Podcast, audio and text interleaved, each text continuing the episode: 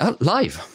A volte parto in questi strumenti magici, Carolina. Intanto, ciao, buongiorno. Dove sei? In che parte del mondo sei? Milano. Ah, Milano, la mia Milano. La, c'è, c'è, ancora la Madonnina, c'è ancora tutta, tutto, c'è ancora lì il Duomo? Siamo sì. ancora qua. A volte è incredibile come con la tecnologia arrivo la mattina eh, nel mio studiolo non ho toccato niente perché di notte non è che è arrivato il fantasma formaggino qua a cambiare le impostazioni e non parte niente zero, proprio dico ma com'è possibile? Non parte magari la diretta, la camera e così, è il bello della tecnologia, mm, però insomma è, è quello che, che, ci siamo scelti perché la tecnologia va sempre conosciuta e anche la fiscalità. E allora con te Carolina eh, volevo fare questa chiacchierata per lo speciale che stiamo facendo insieme a Printful ehm, che è impo- incentrato da un lato sul print on demand, ma eh, per vendere online hai bisogno di mettersi un e-commerce e questo porta con sé tutta una serie di tematiche fiscali. Ecco, anzitutto Carolina, tu di che cosa ti occupi? Io sono una consulente fiscale e sono senior tax expert in Fisco Zen, che è una realtà che si occupa di eh, tradurre in maniera industriale, ma molto consulenziale, tutta la gestione della partita IVA e degli adempimenti connessi per aiutare i contribuenti a gestire il tutto in maniera zen. Ah, ok, mi piace. La gestione Z della contabilità non ho mai associato ne- nella mia vita imprenditoriale la contabilità e lo, lo Z. Ecco, li vedo un po', come dire, lontani, ma mi piace, diciamo, arriviamo, che, arriviamo. che cerca di, di integrarli. Allora, eh, parto dall'inizio e provo a immaginarmi il percorso che fa una persona quando inizia a vendere online e poi vediamo anche il livello magari intermedio o più avanzato, insomma, di queste tematiche. Però partiamo da zero. Magari una persona sta guardando la nostra chiacchierata e dice sai cos'è? Che bello mi piace questa idea di Printful che posso vendere le mie, eh, i miei cuscini o le mie eh, cups. Come si dice cups in italiano? Le mie co- coppe no le, le, tazze le tazze. Le tazze, le mie, le mie tazze personalizzate o altri oggetti a questo punto magari fa tutta la parte tecnologica mette sul negozio fa il suo logo è tutto felice e a quel punto deve eh, iniziare a vendere e magari ha già, mh, mm, è stato bravo, è stata brava e ha già delle richieste.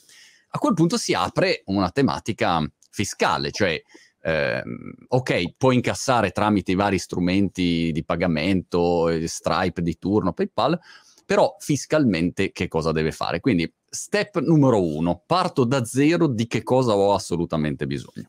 Allora, hai assolutamente bisogno di una partita IVA, quindi un inca- di un inquadramento fisco-previdenziale, perché per la, il TUIR eh, attività commerciale è reddito di impresa e quindi deve essere inquadrato fiscalmente previdenzialmente. Scusami Carolina se ti interrompo, il TUIR sarebbe? È il testo unico che si occupa, diciamo, di normare la fiscalità in Italia e che quindi dà le linee guida su come bisogna gestire gli inquadramenti per le attività commerciali o comunque anche okay. professionali. In questo caso la vendita è commercio, quindi stiamo creando qualcosa di nostro, lo stiamo vendendo, veicolandolo tramite appunto un sito eh, che può essere nostro o di terzi e siamo tenuti ad avere un inquadramento fiscale previdenziale. In questo okay. caso, nell'ambito del commercio, non possiamo fare attività occasionale, eh, ma dobbiamo per forza normarci con un inquadramento. Ci sono poi ultimamente in Italia, ci sono sorti dei eh, buchi normativi che permettono di avere dei temporary, quindi eh, dei negozietti online di vendita che possono essere gestiti per un massimo di 30 giorni durante il corso dell'anno anche senza partita IVA. Ok, ok. Quindi come fosse un temporary shop eh, che apri per esatto. strada ma apri online e senza partita IVA puoi gestirlo. Um, alcune curiosità che ho, io ovviamente vivo in Inghilterra e quindi non ho tanto il polso rispetto all'Italia, ma um, dal punto di vista fiscale, eh, i tempi per aprire una partita IVA sono come erano vent'anni fa dove ti facevi il segno della croce o sono cambiati? No, allora sono cambiati. Il numero di partita IVA, quindi il numero proprio, il codice, viene rilasciato in circa 24 ore con i servizi telematici da Agenzia Entrate. Eh, il problema per chi vuole avviare il commercio in Italia e quindi avere una partita IVA che possa essere abilitata alla vendita è che bisogna registrarla in Camera di Commercio costituendo quella che si chiama tecnicamente ditta individuale, che è la fase embrionale delle società questo comporta una lungaggine invece di tempistiche, perché le camere di commercio, specialmente dopo il Covid, lavorano molto più lentamente, c'è una richiesta esponenziale perché mh, comunque in controtendenza l'anno scorso c'è stato un boom di aperture di partite IVA e quindi oggi ci vogliono circa 20 giorni di calendario, se non un mese, per avere completata l'operazione di apertura della ditta individuale. Wow, ok, quindi un mesetto devi metterlo in, in, in, in conto. E, e, come eh, costi, diciamo, no, non voglio i costi precisi, ma, ma, che range di costi ci sono? Perché qua per dire in UK, se hai bisogno di una partita IVA, anche qua quando si apre in un giorno, credo 30 pound, 60 pound, non so, è una cosa assolutamente secondaria. In Italia è un pochino più costoso. La partita IVA libero professionale, non per il commercio, è gratuita, quindi una persona può aprirla ah. gratuitamente da solo eh, e non costa niente. Se usa un commercialista, un professionista, c'è la parcella che può essere sulle 200 euro. La ditta individuale invece è diversa perché c'è una pratica che è molto complessa da presentare perché il sistema telematico è poco funzionale, quindi hai bisogno per forza di un intermediario e tra costi vivi e eh, parcella dell'intermediario tieni conto che sulla piazza media di Milano può essere anche 600-800 euro, non è banale. Ok, ok. Questo parliamo di ditta individuale. Invece, se apro una, un SRL, perché magari siamo so, due soci, siamo due o tre persone insieme, a quel punto apriamo una, una, società e in quel caso immagino ci sia ancora il notaio di mezzo. C'è il notaio, eh, c'è il notaio, il costo chiaramente si aggira sulle 2000 euro, poi ci sono prodotti diversi come l'SRLS, quindi quelle semplificate dove il costo del notaio non c'è perché sono prodotti ministeriali, oppure ci sono le start-up innovative però non si applicano al commercio, lì si possono costituire online, il costo è ancora più ridotto. Ah, e in che senso non si applicano al commercio?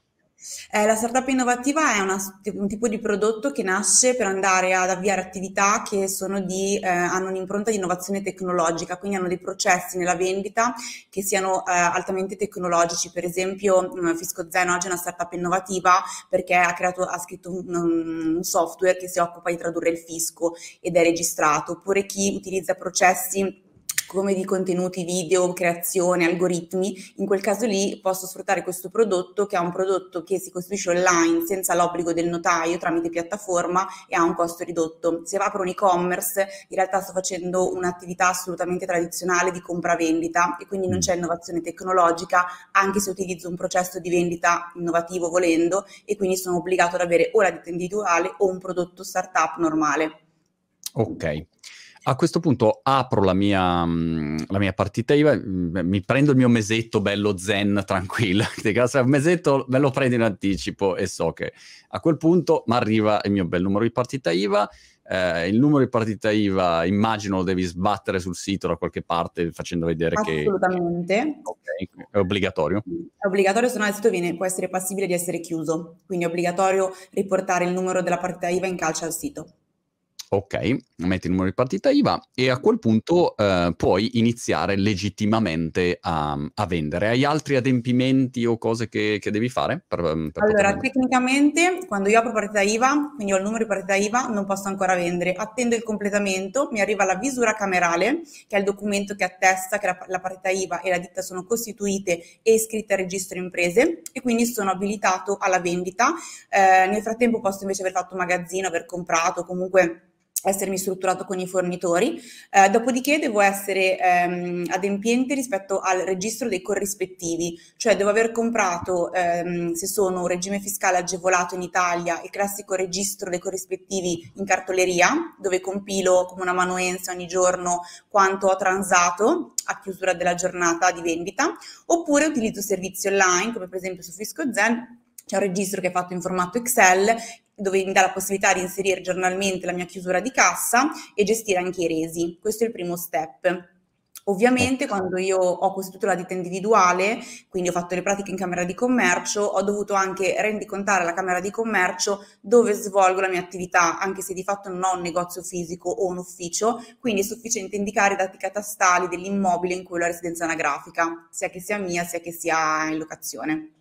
Ok e io posso vendere, eh, se apro un e-commerce, mi sto mh, mm, immaginando il caso di una persona che magari mh, mm, guarda questo video e dice ok, apro il mio e-commerce, ma non ha un ufficio, e, è a casa e, è nulla, insomma, non, non ha un, un, un altro sì. posto eh, può diciamo aprire, de- deve avere una residenza specifica um, oppure un domicilio Devo avere una residenza, allora per poterla aprire in Italia, a prescindere dal regime fiscale che applico, devo avere una residenza fiscale e anagrafica in Italia. Fiscale vuol dire che trascorro più di 183 giorni su suolo italiano, anagrafica appunto dove ho indicato al comune la mia residenza.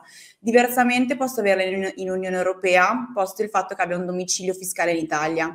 Eh, detto questo, posso non avere un ufficio, posso non avere un magazzino, posso svolgerlo tranquillamente nella mia abitazione. L'importante è che trasmette dati catastali dell'immobile per una questione di trasparenza e di controllo. Gli altri due adempimenti che dovete assolutamente, eh, obbligatoriamente, um, diciamo, eh, concludere prima della vendita sono l'utilizzare una PEC, quindi a, diciamo che è la posta elettronica certificata, aprirla e registrarla, perché per il commercio in Italia la PEC è il domicilio elettronico per gli enti, quindi gli enti dialogano con il contribuente che fa attività di commercio tramite la PEC, mm. quindi obbligatoria.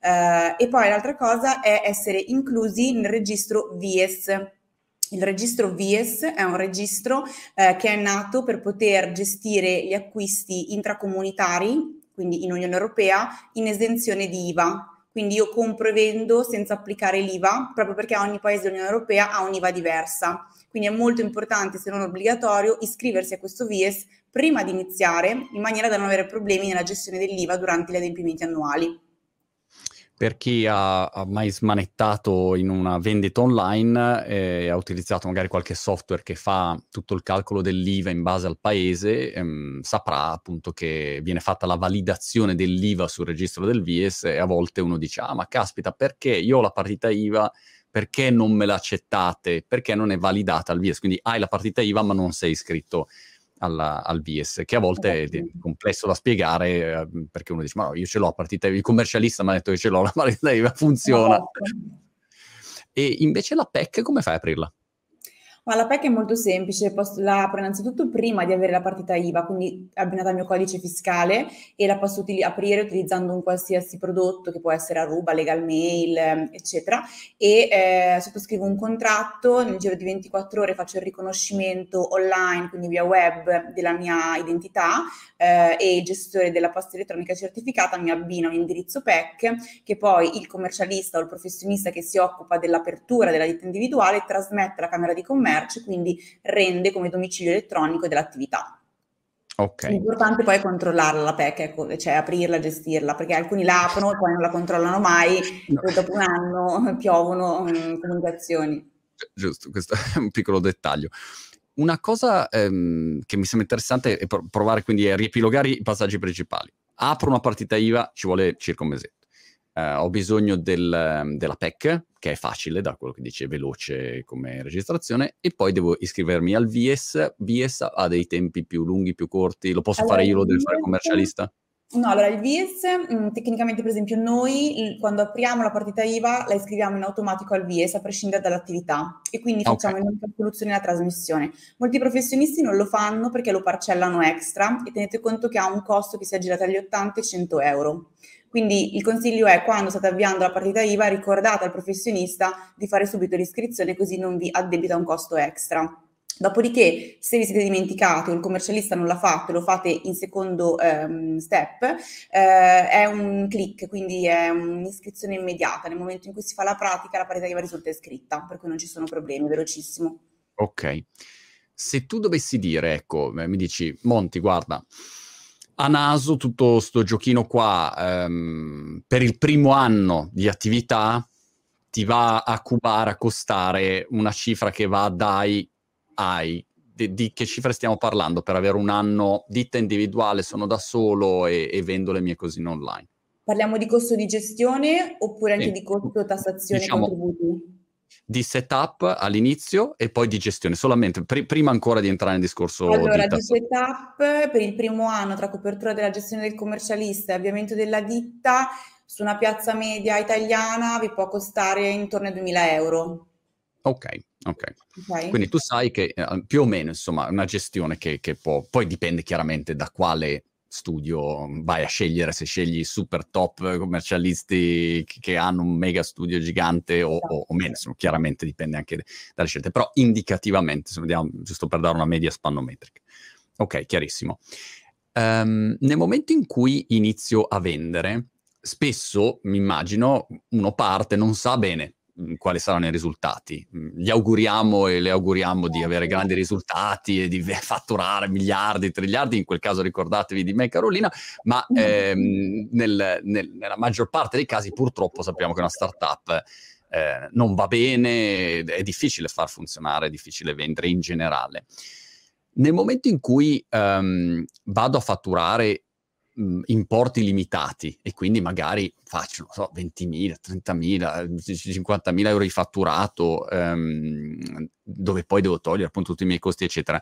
Di che livello di, di fiscalità e di tassazione parliamo? Cioè, eh, c'è come dire, una, un'agevolazione, eh, la, la, famosa partita IVA agevolata, o, cioè come funziona ecco, quando sei ancora a regime ridotto a livello di fatturazione? Allora, se ho i requisiti, eh, posso utilizzare un regime fiscale che in Italia oggi si chiama forfettario, che mi permette di avere una tassazione ridotta, che è del 5% o del 15% a seconda dei casi, e viene applicata questa tassazione solo a una parte dei miei ricavi. Quindi mh, faccio un esempio diretto sul commercio, su 10.000 euro che fatturo, le tasse, quindi questo 5-15%, non lo pago su 10.000, lo pago solo sul 40% di 10.000 quindi pagherò il 5 o il 15 su 4.000 euro perché considero la base che non è imponibile, quindi che non è tassabile, come costi che ho sostenuto per l'attività, anche se non devo rendicontare a nessuno questi costi, mi vengono attribuiti di default dallo Stato. Mm. Quindi okay. è praticamente l'individuazione della base su cui pagare le tasse in maniera forfettaria, cioè al posto che dover fare tutta la trafila del ho ricavato questo, ho incassato questo, ho sostenuto questi costi fissi, variabili, di contributi, faccio la sottrazione, trovo qual è la base imponibile, calcolo qual è lo scaglione di reddito, che è il principio che funziona in Italia, col metodo forfettario, quindi con questo regime, lo Stato a priori ti dice quanti costi puoi scaricare massimo, te li concede senza rendicontarli e quindi individua una base imponibile flat su cui paghi una tassazione standard. Ok, e, ma c'è un limite di importo? O... 85.000 euro l'anno di fatturato massimo incassato. Ok. Che non Curioso è male. Interessante perché eh, qua in UK, se non sbaglio, eh, fino a 75.000 pound puoi non aprire la, il VAT number, credo. Sì. Che, è curioso questo, eh, il fatto che sia 75.000 il numero, che credo sia anche il numero de- ehm, individuato ogni volta come il numero sopra il quale la tua felicità non cambia. Non so perché. non so, ci sarà qualcosa in questo numero C'è magico, no? dietro, sì. Vabbè, vabbè, non so se è fiscale o, o, o sciamanica questa cosa. Va bene, perfetto, quindi 75k è ehm, regime forfettario e sopra quello quindi non puoi avere una partita IVA, eh, diciamo un regime forfettario agevolata, puoi averla soltanto ordinaria. In realtà però stiamo aspettando con trepida attesa perché quest'anno, fine anno, la legge di bilancio italiana sta introducendo una sorta di regime premi- di premialità, che lo stanno chiamando, che consentirà a chi supera questa soglia di stare entro i 100.000 euro e avere un adeguamento della tassazione sempre flat. Quindi stiamo cercando di capire come introdurlo, però dovrebbe esserci questa novità. Ok. Um, faccio una cosa che non si fa mai nelle, nelle, registrazioni nelle live, che sono i calcoli matematici a mente, che uno sbaglia sempre, no? Perché tutti questi casi sbaglia sempre in ogni caso. Quindi diamo per scontato che uno sbaglia di default perché è quello che succede, però facciamo una simulazione. Um, ho aperto il mio um, Printful Store, ho iniziato a vendere, ho la partita IVA, ho il VS, ho la PEC, sono tutto bello chittato, pronto e faccio i miei 70.000 euro. Primo anno vendo 70.000 euro di roba. Mi hai detto che più o meno pago 2.000 di, di, di, di costi di, gestione, ok? Tra commercialista o quello che è. Un po' di più probabilmente a naso così, ma sarà un po' di più. C'è sempre qualcosa di più. Da noi paghi di meno. Ok, da, da fisco zeppo paghi di meno se no in genere c'è sempre qualcosina di più, per un qualche motivo, non so perché nella mia carriera c'è sempre stato qualcosa di più, però a quel punto eh, arrivo a fine anno e dico, bene, ho incassato 70, 70.000, indicativamente quanto mi devo aspettare di pagare di imposte? Chiaramente dipende dai, dai costi che ho, eccetera, eccetera. Ma allora, indicativamente, immaginati un 25% tra tasse e contributi. Ti dico Ok. questa percentuale standard perché, allora, per quanto riguarda la parte contributiva, vai a dover versare un contributo fisso minimale l'anno, a prescindere da quanto guadagni, che si aggira sui 4.000 euro. Ok? Mm. Sono i contributi che versi per la tua pensione futura. Che, la- che ci sia o meno, è così. Eh, poi paghi la tassazione ridotta del 5% solo sul 60% di quello che guadagni e poi hai una piccola eccedenza contributiva rispetto a un reddito. Quindi se sommiamo tutte queste percentuali e queste tassazioni di cui ti ho parlato, circa il 25% tra tasse e contributi rispetto a quello che incassi lo devi accantonare ai fini delle tasse e dei contributi per la dichiarazione dei redditi. Mm, ok. Se tu dovessi mm, lanciarti in una, come dire, spannometrica valutazione di quello che quindi potrebbe essere l'importo in euro di, di tutti questi calcoli, di che cifra parliamo? Se facciamo un incasso di 65-70 mila euro l'anno, vuol dire accantonare circa 15.000-16 mila euro più o meno Ok, tra tasse e ok. contributi. Ehm, stavo pensando... poco, eh? Sì, sì, sì, stavo pensando che eh, qua in UK la corporate tax è 19-20%, insomma, quindi mh, no- non siamo lontani da- tra 20 e 25%, più o meno ne è un- un'imposizione simile. Quello che incide qui in Italia sul regime fiscale forfettario non è la tassazione, è la contribuzione, quindi quello che mettiamo via per la pensione o per la parte previdenziale assistenziale, quello che ha un peso molto molto alto, è la pressione previdenziale. Ah, ok. Ma poi questa pensione verranno date, non so, me lo sono sempre chiesto con... Cioè, vabbè, questo è un, un aspetto cu- Sì. così, un dubbio che, che ho, ma, ma lo lasciamo lì e lo lasciamo... Vabbè. E, chiarissimo.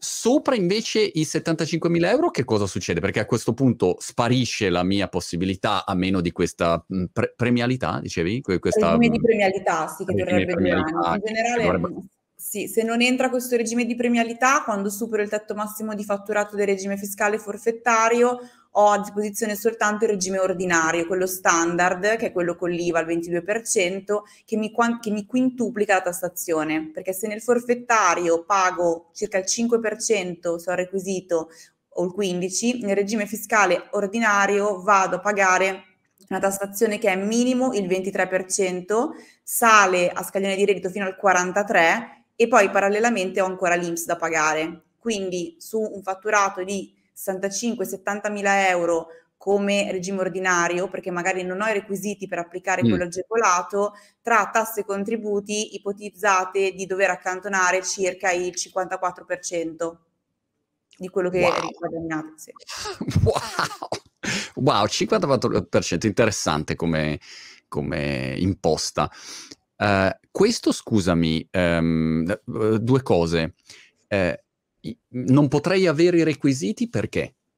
Perché il regime fiscale forfettario non, non è aperto a tutti, bisogna rispettare dei requisiti che sono appunto innanzitutto essere residente in Italia o in Unione Europea, avendo la maggior parte dei proventi, più del 75% provenienti dall'Italia. In secondo luogo, eh, devo aver avuto l'anno precedente, l'anno di apertura della partita IVA e del regime, dei redditi autonomi inferiori a 65.000 euro e se parallelamente sto aprendo questa attività ma ho un lavoro primario come dipendente, la mia RAL, quindi la retribuzione annua lorda, deve essere inferiore a 30.000 euro, non Mm. solo per il lavoro subordinato, ma anche per le pensioni, per i redditi assimilati.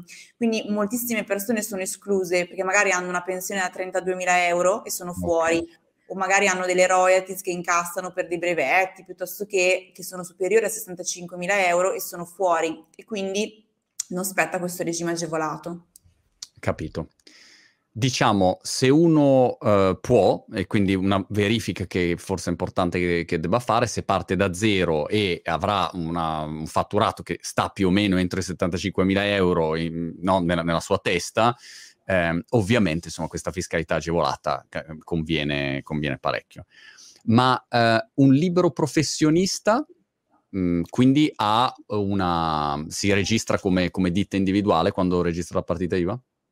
No, un libero professionista, eh, intendendo un'attività intellettuale svolta presso terzi, quindi non il commercio, non l'artigianato, è una libera professione, quindi apre la partita IVA solo in Agenzia delle Entrate, non si registra in Camera di Commercio nell'Albo Artigiani, quindi la sua partita IVA è attiva in 24 ore, è già funzionante e può lavorare, quindi c'è questa differenza. Però mm. in entrambi i casi sono applicabili, è applicabile il regime agevolato, in entrambi i casi è prevista la contribuzione ma se io sono, mi vengono Carolina, miliardi di domande, di curiosità, ma se io sono un avvocato sì. eh, che vedo Printful e decido di fare i cappellini con la scritta mh, mm, pelatissimo e, e, voglio venderli online. Dico, io ho già la partita IVA e quindi li vendo online con la mia partita IVA. Lo posso fare o devo registrare qualcos'altro? Sni, nel senso che prima devo fare un passaggio con il mio albo e verificare se il mio albo, quindi quello degli avvocati, rende compatibile con la mia attività professionale ordinistica l'attività commerciale e quindi mi autorizza a fare attività commerciale con la partita IVA. Se mi autorizza, allora io ho già la partita IVA, devo abbinare alla partita IVA un codice ateco del commercio, quindi registrare in Camera di Commercio l'ateco dedicato e poi devo pagarmi una previdenza ulteriore, quindi non solo cassa forense per attività professionale, ma anche IMSS Commercio per vendere su Printful. Se invece il mio uh, album mi dice guarda no, non è compatibile, quindi non puoi avviare questa attività con la tua partita IVA, posso soltanto aprire una società parallela, perché quindi non posso usare la mia partita IVA personale. Ah, ok, ok, ok, ok. Nel momento in cui eh, apro una società, a quel punto invece, mm, e, e, dico basta, salto questo discorso a partita agevolata, magari le cose, qui andiamo a livello un po' più avanzato, eh, le cose mi stanno andando bene, mh, mm, siamo, magari entra un socio, un investitore, quindi ho bisogno di, una, di un veicolo societario eh, che mi aiuti a, a gestire le attività, a quel punto Mhmm, immaginiamo mh, mhmm, di aprire un SRL e, e, magari fatturo centinaia di migliaia di euro. In quel caso che cosa succede? Cioè cambia radicalmente tutto quello che abbiamo detto? Cambia tutto, ok. Cambia tutto nel senso, nella Costituzione rimane uguale, ovvero io comunque apro vabbè, una persona giuridica che è la società, ho lo stesso passaggio, quindi la Camera di Commercio, il VIES, l'attivazione della partita IVA. Dopodiché, una volta che l'azienda è costituita, mi devo ricordare che io sono il socio e la compartecipo, ma l'azienda è una persona giuridica a sé stante. Quindi il fatto che io la compartecipi non mi sovrappone, per cui bisogna ragionare in maniera molto separata. L'azienda ha i suoi ricavi, ha i suoi incassi e ovviamente ha un sistema di tassazione completamente diverso quindi ehm, non ci sono regimi agevolati, si parte dal presupposto di quello che incassa, dei costi che sostiene che possono essere completamente attinenti all'attività o promiscui, si stabilisce la base imponibile sottraendo questi costi all'incassato e sulla base imponibile io pago una tassazione che è l'IRES eh, e anche l'IRAP che è un'altra tassazione e se le vogliamo sommare stando larghi è circa il 30% su quello che è il cosiddetto utile non c'è contribuzione perché essendo la pers- l'azienda una persona giuridica non paga dei contributi, quindi paga solo tasse. Ok, però a quel punto avrai persone e pagherai contributi per, eh, i dipendenti, per i collaboratori. Eccetera, eccetera. E in quel caso, così, insomma, magari segnalazione per, per chi sta già ragionando su un upgrade societario, in quel caso um, io persona fisica, io socio, se devo prendere, estrarre dei soldi dall'azienda, a quel punto li dovrò prendere come, non so, utili, dividendi o... Diciamo sì, gli utili e dividendi che in Italia non sono particolarmente ben visti perché hanno una tassazione pazzesca, quindi solitamente ho un compenso come amministratore oppure uso la mia partita personale per fare fattura per la prestazione professionale svolta in favore della società, oppure gli utili e dividendi, ma devono essere cifre così alte da giustificarne poi una tassazione importante. Ah, di che tassazione parliamo? E prima l'utile viene tassato in azienda al 30%, dopodiché tiro fuori in pro quota quello che mi spetta come dividendo e viene ritassato sulla mia patrimoniale, quindi da un minimo del 23 fino a un massimo del 40, per cui praticamente se fai una media sono circa il 45% di tassazione che perdo sugli utili che tiro fuori. Chiaro, chiaro. In questo caso, mhmm, quindi avremo due strutture, in sostanza, due mhmm, dichiarazioni, c'è, c'è la parte societaria, la società che fa la sua dichiarazione in base agli utili pagherà imposte, e invece a livello personale quello che sarà mhmm, esatto. l'importo a fine anno che, che risulta. Uh, chiaro, chiarissimo. Uh, altre avvertenze che vedi quando uno si avvicina a questo magico mondo dell'e-commerce che dopo una chiacchierata così molte persone diranno ma uh, ci penso 5 minuti di più prima di aprire l'e-commerce però e d'altronde questo è diciamo funziona così dappertutto. Non è che ogni paese ha le sue caratteristiche chiaramente ma non è che se vieni qua in Inghilterra eh, è gratis, insomma, ci sono magari paesi a, a, fiscalità zero, però voglio dire, il resto del mondo eh, funziona così, con più o meno eh, richieste, burocrazia o tasse. Ecco.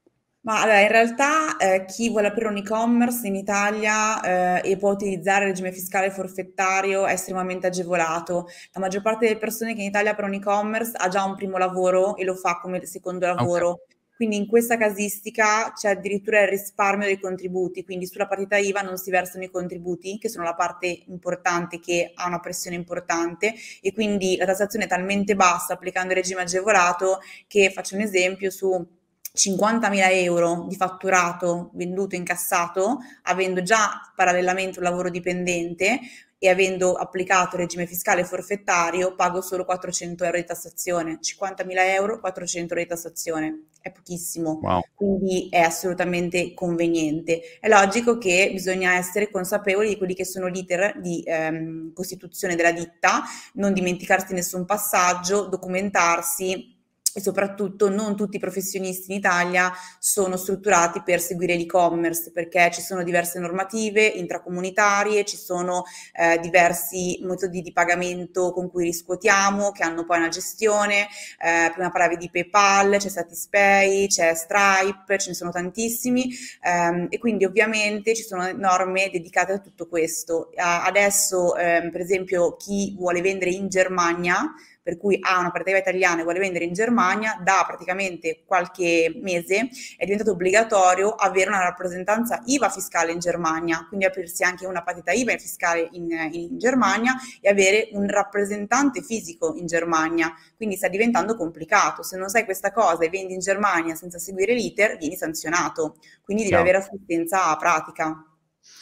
Volevo chiudere questa chiacchierata, Carolina. Peraltro, complimenti, sei pre- precisissima, eh, cosa che su- non succede spesso, perché spesso chi parla di fiscalità è sempre poi insomma, bisogna capire, dipende dal caso, cioè invece dimmi esattamente co- come funziona.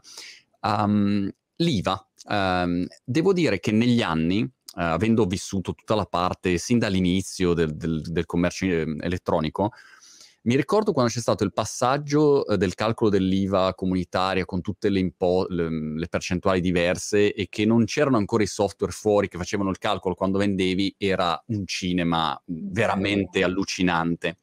E poi, vabbè, sono usciti tutti i software che in automatico calcolano in base a dove acquisti, sei persona fisica, sei persona giuridica, stai in Francia, in Spagna, in Germania, in base a dove sei tu, bla bla bla. Però per dire, io sto qua in UK con um, la Brexit, che hanno interrotto, si chiama, VATMOS, la gestione eh, dell'IVA dove tu in sostanza vendevi ovunque ma poi pagavi l'IVA, adesso la, la dico brutta ti correggimi chiaramente in modo te- tecnico, però eh, qua in UK eh, raccoglievi l'IVA che dovevi pagare calcolata in base a tutte le percentuali, la pagavi all'HMRC, che sarebbe il fisco inglese, e poi il fisco inglese la distribuiva a tutti i vari fischi eh, eh, europei in base alle competenze. Poi hanno cancellato, adesso no, non, non, c'è più questo e quindi eh, nel caso in cui vuoi vendere nell'Unione Europea devi avere una, una, rappresentanza fiscale da qualche parte nell'Unione Europea, se no è un casino. Insomma, e quindi questo ha creato mille, bor- mille casini eh, per vendere da, da UK in, in, Unione Europea. Ecco, questa è stata la mia sensazione, magari ho detto una stupidata. No, no, no, è così, è così. E... Ed è esattamente così anche dalla parte italiana, nel senso che adesso quest'anno hanno introdotto delle nuove normative che si chiamano OS e IOS, eh, che sono dei sistemi che gestiscono proprio la parte di IVA nel momento in cui io vendo nell'Unione Europea. Quindi non più esenzione di IVA intracomunitaria, eccetera, e quindi sono iscritto al VIES e poi faccio il mio modello Intrastat che è la dichiarazione collegata, ma in base a quanto sto vendendo e dei limiti che hanno stabilito ci saranno delle comunicazioni in più da dover fare proprio per il monitoraggio del, del, dell'IVA e di quello che devo versare e di quello che sto comprando anche. Quindi eh, quest'anno sta diventando particolarmente complesso e strutturato e per questo stiamo tutti correndo per dare supporto ai clienti perché ovviamente come sempre le normative avvengono intra anno e mh, devi correre per sistemare software. Ma eh, se tu dovessi dare un consiglio sull'IVA, eh, c'è qualche cosa a cui fare particolarmente attenzione quando, quando si inizia a vendere online? Um, qualche avvertenza particolare? Mm, L'unica so. avvertenza che darei ai regimi fiscali forfettari, che non abbiamo detto prima, eh, in Italia sono in franchigia di IVA, vuol dire che quando vendono non hanno IVA, quindi io ah, okay. vendo mia, il mio prodotto, non c'è IVA, ok? Cosa succede? Che molte volte le persone persone, anche se il regime fiscale forfettario non prevede lo scarico dei costi analitico, ma te lo dice lo Stato quanto puoi scaricare in maniera forfettaria, le persone comprano le cose e le intestano alla partita IVA. Se io forfettario compro in Francia ne so, un software o un prodotto lo intesto alla partita IVA, lo sto comprando in esenzione IVA perché sono iscritto al VIES, ma quando registro la fattura in Italia mi tocca pagarci sopra l'IVA italiana, che è la più alta di tutte, è il 22%, perché essendo un forfettario non potendo avere la detrazione dell'IVA in Italia, mi tocca integrare quest'IVA. Quindi occhio per evitare di dover pagare IVA italiana che è più alta, quando comprate in Unione Europea e, siete, e siete scusate forfettari, fate intestare il costo al codice fiscale e non alla parità IVA, in maniera da pagare l'IVA del paese che è più bassa della nostra e quindi risparmiare oh. almeno qualche punto. Chiaro, chiarissimo. Molto molto interessante. Eh, Carolina, ti ringrazio moltissimo, ringrazio chiaramente Fisco Zen, andate a dargli un'occhiata, tutto quello che può aiutare nella gestione fiscale è sempre importante, visto che l'imprenditore poi deve concentrarsi sul prodotto e trovare clienti, quindi tutto il resto eh, non può essere di ostacolo, ma deve essere d'aiuto. E vi ricordo printful.com slash monti, se volete provare eh, Printful. E Carolina, nulla, ehm, ti ringrazio davvero molto per la tua um, competenza e disponibilità. Ci vediamo. Grazie a te. Ciao ciao.